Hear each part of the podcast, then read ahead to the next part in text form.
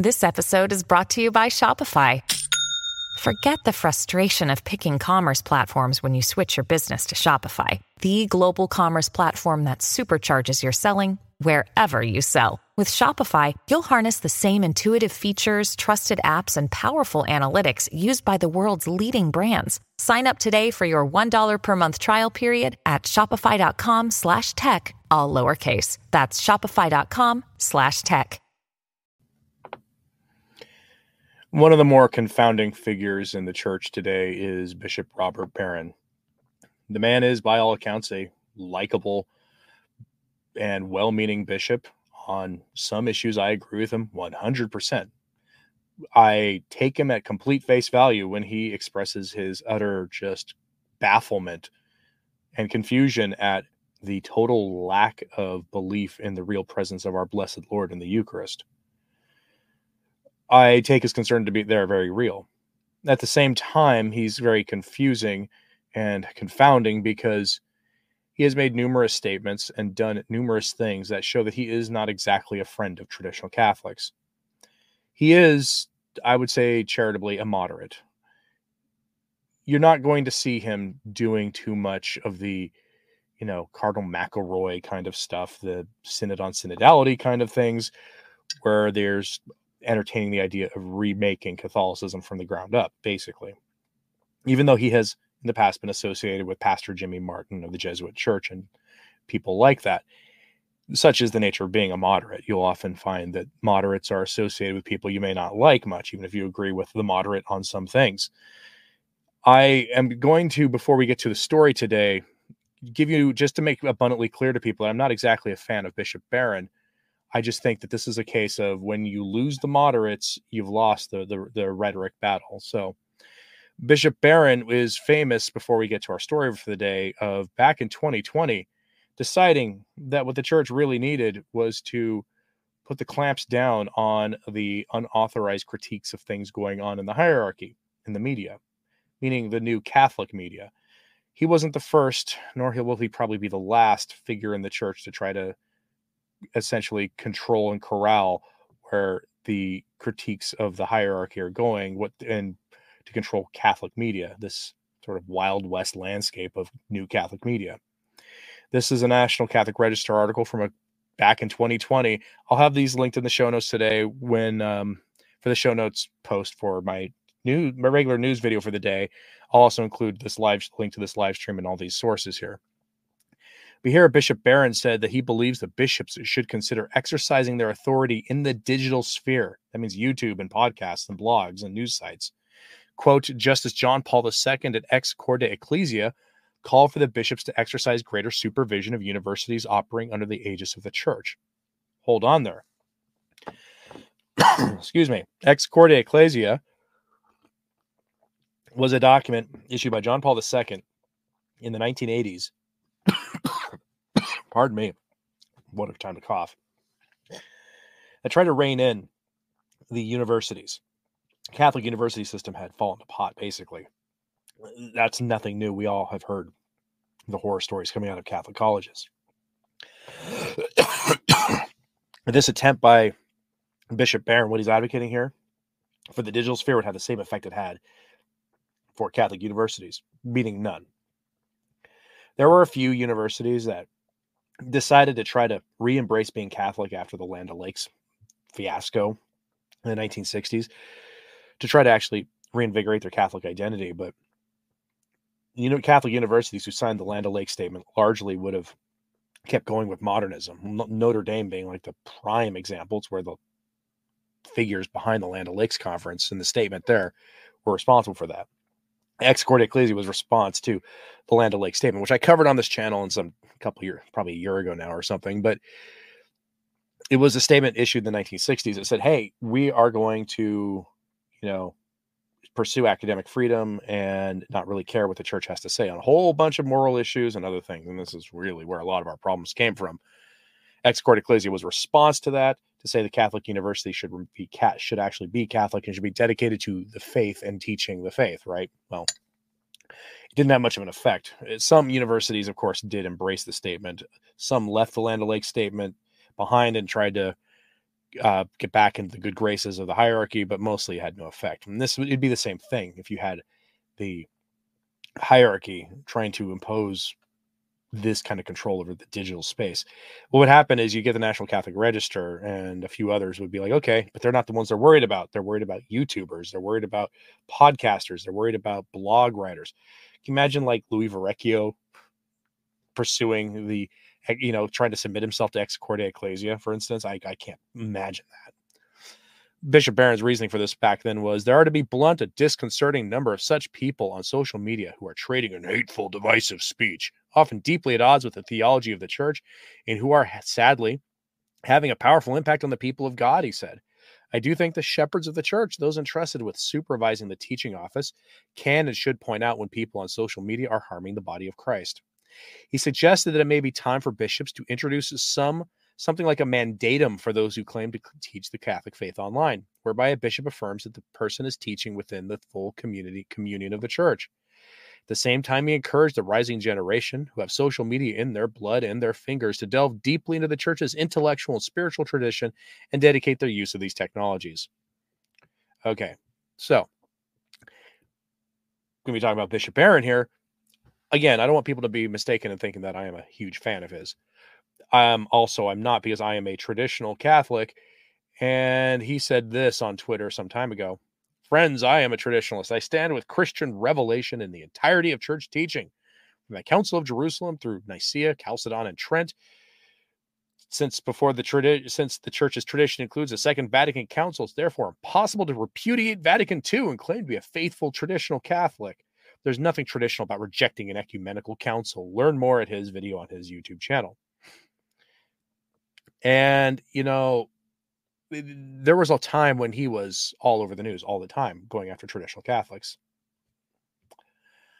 He hasn't done that much lately. Um, I just want to make sure people remember that. So, question is to define what te- what does teaching mean? Good question. Helen O'Connor says she Bishop Barron freaked her out so much at one point that she threw out her whole DVD set on Catholicism. Um, yeah, I had it. I had that set too. I I rescued it from uh, when the university was Catholic University was closed was closing because there were students literally just stealing. So I rescued it to try to get back to the monks who owned the university. That didn't go so well, but I at least tried. But so let's actually get to our main story for the day. The Bishop Barron may find himself in trouble with a little bit of Rome because he has decided that he is not a fan of the Synod of Sin. Let's actually get the right link over here. so, all right, here we go. He wrote this piece for Word on Fire called "My Experience of the Synod." It was published uh, almost a week ago, honestly, and it didn't actually. It took a few days to take off online. But here's what it says now that I've had a bit of time to readjust to my normal rhythm and to think through the rather extraordinary experience of the of the last month in Rome, I would like to share some impressions on the Synod of Synodality, even as I will endeavor not to violate the Pope's request to refrain tar- talking about particular participants and votes. So I limit myself to commenting on the published document that the Synod members approved and my own interventions during the deliberations. The summary statement was very accurately expresses the fact that the overwhelming concern of the Synod members was to listen to the voices of those who have, for a variety of reasons, felt marginalized from the life of the church. This motif was the common denominator in all of the preliminary sessions leading up to the Synod, and it was prominently featured in the working document that provided the basis for our discussions. Women, laity in general, the James Martin crowd, those with disabilities, young people, men and women of color, etc., have felt unappreciated and most importantly, excluded from the tables where decisions are taken that affect the whole life of the church. I can assure everyone that their demand to be heard was heard loud and clear at the synod, and I'm glad it was. The church is meant to announce the gospel to everyone. Todos, todos, todos, as the Pope rightly says, and to gather them into the body of Christ. Therefore, if there are armies of Catholics who feel excluded or condescended to, that's a major pastoral problem that must be addressed with humility and honesty. How about trads? We'd kind of feel that way too, but we weren't invited. Anyway, and I can say, as someone who has been a full time ecclesiastical administrator for the past 12 years, I am delighted to receive the counsel of laity in regard to practically all aspects of my work. Expanding the number and diversity of those who might aid the bishops in their governance of the church is all to the good, and bravo to the Synod for exploring this possibility. A question that I raised several times in these small group conversations, however, was whether in our enthusiasm to include people in the governance of the church, we forget that the vocation of 99% of the Catholic laity is to sanctify the world, to bring Christ into the arenas of politics, the arts, entertainment, communication, business, medicine, etc., precisely where they have special competence. Let's pause there. That's a fancy way of saying that most people have a vocation to the to live what has historically been the norm for most Catholics, which is to be married and have families. That's where 99.9% of Catholics are called to. Okay. Generally speaking, I was worried that both the instrumentum laboris and the synod conversations were far more preoccupied with the ad intra than with the ad extra. And this despite the fact that Pope Francis has been consistently calling for a church that goes out from itself. Here he's calling the synod on synodality basically navel gazing, which is true. On the number of occasions during the synod, I proposed the Catholic action model that was in the preconciliar period such an effective way to form the laity and their mission in the world. Catholic action was essentially directed by bishops to sort of go out into the world and actually do Catholic things in the social sphere. It was very, it wasn't, things were not nearly as independent as they eh, are now. You had much greater oversight on any Catholic act, acting in the public sphere, and for good reasons. Another principal theme of the Synod discussions was the play of perceived tension between love and truth. On the one hand, we must welcome everyone, but lest this welcome devolve into a form of cheap grace, to use Dietrich Bonhoeffer's term, we at the same time must summon those who include who we include to conversion to live according to the truth. As you might expect, this issue became concretized around the outreach to the James Martin crowd. Particularly, everyone at the synod held that those whose lives of the flesh are outside of the norm should be treated with love and respect. And again, bravo to the Synod for making this pastoral point so emphatically. But many Synod participants also felt that the truth of the Church's moral teaching in regard to this topic ought never to be set aside. One of the interventions that I made to the plenary assembly was on this theme. I observed that when the terms are rightly understood, there is no real tension between love and truth, for love is not a feeling but the act by which one wills the good of another. That's just basic Catholicism 101. You'll hear that in RCIA. The fact that he had to remind people participating in the synod of that is troubling. Therefore, one cannot authentically love someone else unless he has a truthful perception of what is really good for that person. There might, I argued, be a tension between welcoming and truth, but not between authentic love and truth. A third use of interest concern for me centered around the notion of mission. The term mission was used constantly in the text we considered in the conversations we had. That the church is a mission, to use Pope St. Paul VI language, was taken for granted by the Synod members, and this represents a significant and very encouraging appropriation of the teaching of Vatican II and of the post conciliar papal magisterium.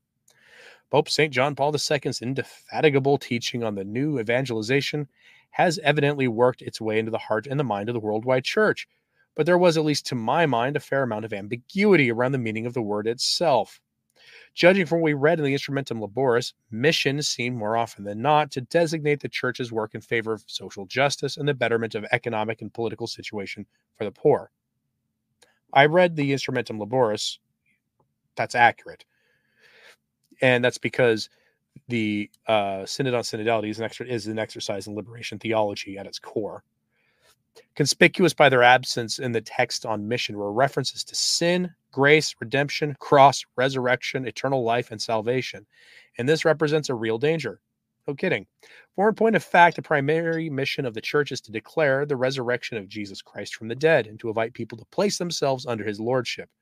This discipleship, to be sure, has implications for the way we live in the world, and it certainly should lead us to work for justice, but we must keep our priorities straight. The supernatural should never be reduced to the natural. Rather, the natural order should be transfigured by its relationship to the supernatural order. A final point, and here I find myself in frank disagreement with the final synodal report, has to do with the development of moral teaching in regard to uh, activities suitable to the married state. The suggestion is made that advances in our scientific understanding will require rethinking of our teaching on the subject, whose categories are apparently inadequate to describe the complexities of of human nature. At first, a first problem I have with this language is that it is so condescending to the richly articulate tradition of moral reflection in Catholicism. A prime example of which is the theology of the body developed by John Paul II. To say that this multi layered, philosophically informed, theologically dense system is incapable of handling the subtleties of the activities of the flesh is just absurd. And I agree with him there. The deeper problem I have is that this manner of argumentation is based upon a category error, namely that advances in the sciences as such require an evolution in moral teaching. Let us take, for example, the James Martin topic. Evolutionary biology, anthropology, and chemistry might give us fresh insight into etiology and physical dimension of the topic, but they will not tell us a thing about whether this behavior is right or wrong. The entertaining of that question belongs to another mode of discourse. It is troubling to see that some of the members of the German Bishops' Conference are already using the language of the Synod report to justify major re- reformulations of the Church's teaching. This seems to me must be resisted. The very best part of the Synod was, of course, coming into close contact with Catholic leaders from all over the world. In my very small groups and during the very lively coffee breaks, I met bishops and laity from the Philippines, Indonesia, Malaysia, Lithuania, Hong Kong, Germany, Canada, Mexico, Argentina, etc., etc. The four weeks in Rome was a uniquely privileged opportunity to sense the Catholicity of Christ's Church, and like it or not, this kind of encounter changes you, compelling you to see that your vision of things is one perspective of among many. All these ideas and experiences from the Synod will continue in the coming year to percolate in the mind of the Church in preparation for the second and final round next October. Might I invite everyone to continue to pray for the work that we Synod members must do both in the interim and at the Vatican next year. And that is Bishop Barron's letter on the Synod. and I've seen this letter critiqued as being fairly ambiguous, and in a lot of places it is. It's also mired in much of the problem we see today, which is the overwhelming majority of citations in modern documents is to post conciliar documents. When the church's teaching on this stuff is unambiguous before Vatican II, it just is very it's very clear and for whatever reason he doesn't cite anything pre-conciliar although there's a reference to some pre-conciliar catholic action things. Let's check in with the chat here. Logically how can social media personalities be under this university document? Well not this do- university document but he, he wants a document like Ex Corde Ecclesiae. That's what he's argued for in the past. I wouldn't put past um, fernandez to issue one on behalf of Francis. I wouldn't put it past them at all. Will anybody submit to it? No. I mean, um, my throat is basically fine. I'm just dealing with a minor head cold. It, it bounced back over Thanksgiving. I'm not sure why. My wife had it happen too. Um, when did uh, Bishop Barron publish this on the 21st of November? So this was just several days ago, and it took a couple days for it to take any notice in Catholic media. Sonny Jim says the, ter- the use of the term love is used to shut down any opposition. Modernists say everything is done in love. We don't we if we don't allow them what they want to practice, we can't we don't. Yeah, that's I mean that's what it is. It's a you don't hear any talk about the distinctions of the types either, and what the end ultimate end, which is willing the best for the for another person, and willing the best for another person is willing them for salvation, which means you cannot talk about this without sin, and what the effect of sin is, the eternal consequence of sin. That's why you, we dare not hope that all men are saved. The one thing that I don't ever really bring up about Bishop Barron anymore because that that topic has been argued into just irrelevancy, really.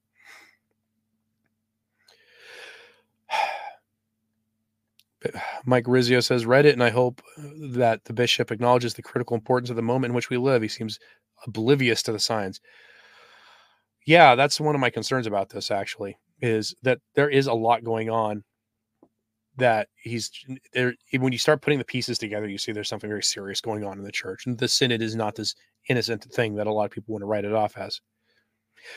Roseanne says he uses way too many words. It's true. I could have summarized that exact same document for him in half the length it's another one of the modern sort of tendencies it seems is to just write more for the sake of writing more It is interesting to note a traditional Catholic says to that a bishop of Barron's school is voicing opposition to this. Yes, he is very much a post-conciliar moderate. The there another bishop that I consider a moderate in this is Cardinal Mueller because if you really look at his body of work, he is a moderate. But Cardinal Mueller has been much more forceful about opposing this than Francis has, or than Bishop Barron has, and I think that's revealing as well. But it's interesting nonetheless, because as I say, one of the oldest axioms in politics is if you lose the moderates, you've lost the rhetoric battle. It's just true. You cannot have, you cannot win these kind of uh, political moves. It's what it is. The synod, the synodality, the reforms they're proposing are. It's all about politics in the church. You know, you cannot win these kind of these what, what's going on these kind of events in the church if you lose the moderates. You just can't. And it looks like they're losing the moderates now.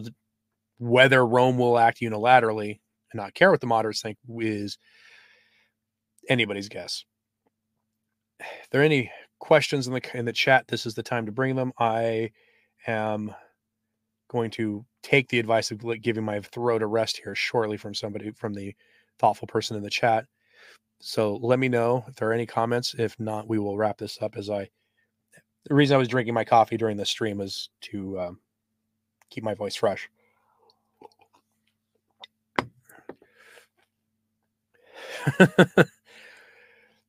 I think traditionalist Catholic, that is what he's saying.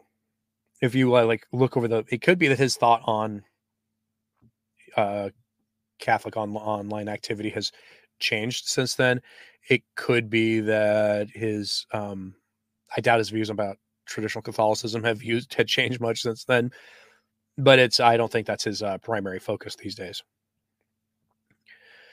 All right, folks we will wrap this up here. Got a update for you on the German bishops actually going live in about an hour. Um, my links to all these articles will be in today's show notes at return to tradition.org just a few minutes before that video goes live. So thanks, folks, and uh, pray for my throat if you would like, because uh, I tried to record one of my things for this coming weekend this morning and it didn't work. So anyway, as always, pray for the church. I'm Anthony Stine. Ave Maria.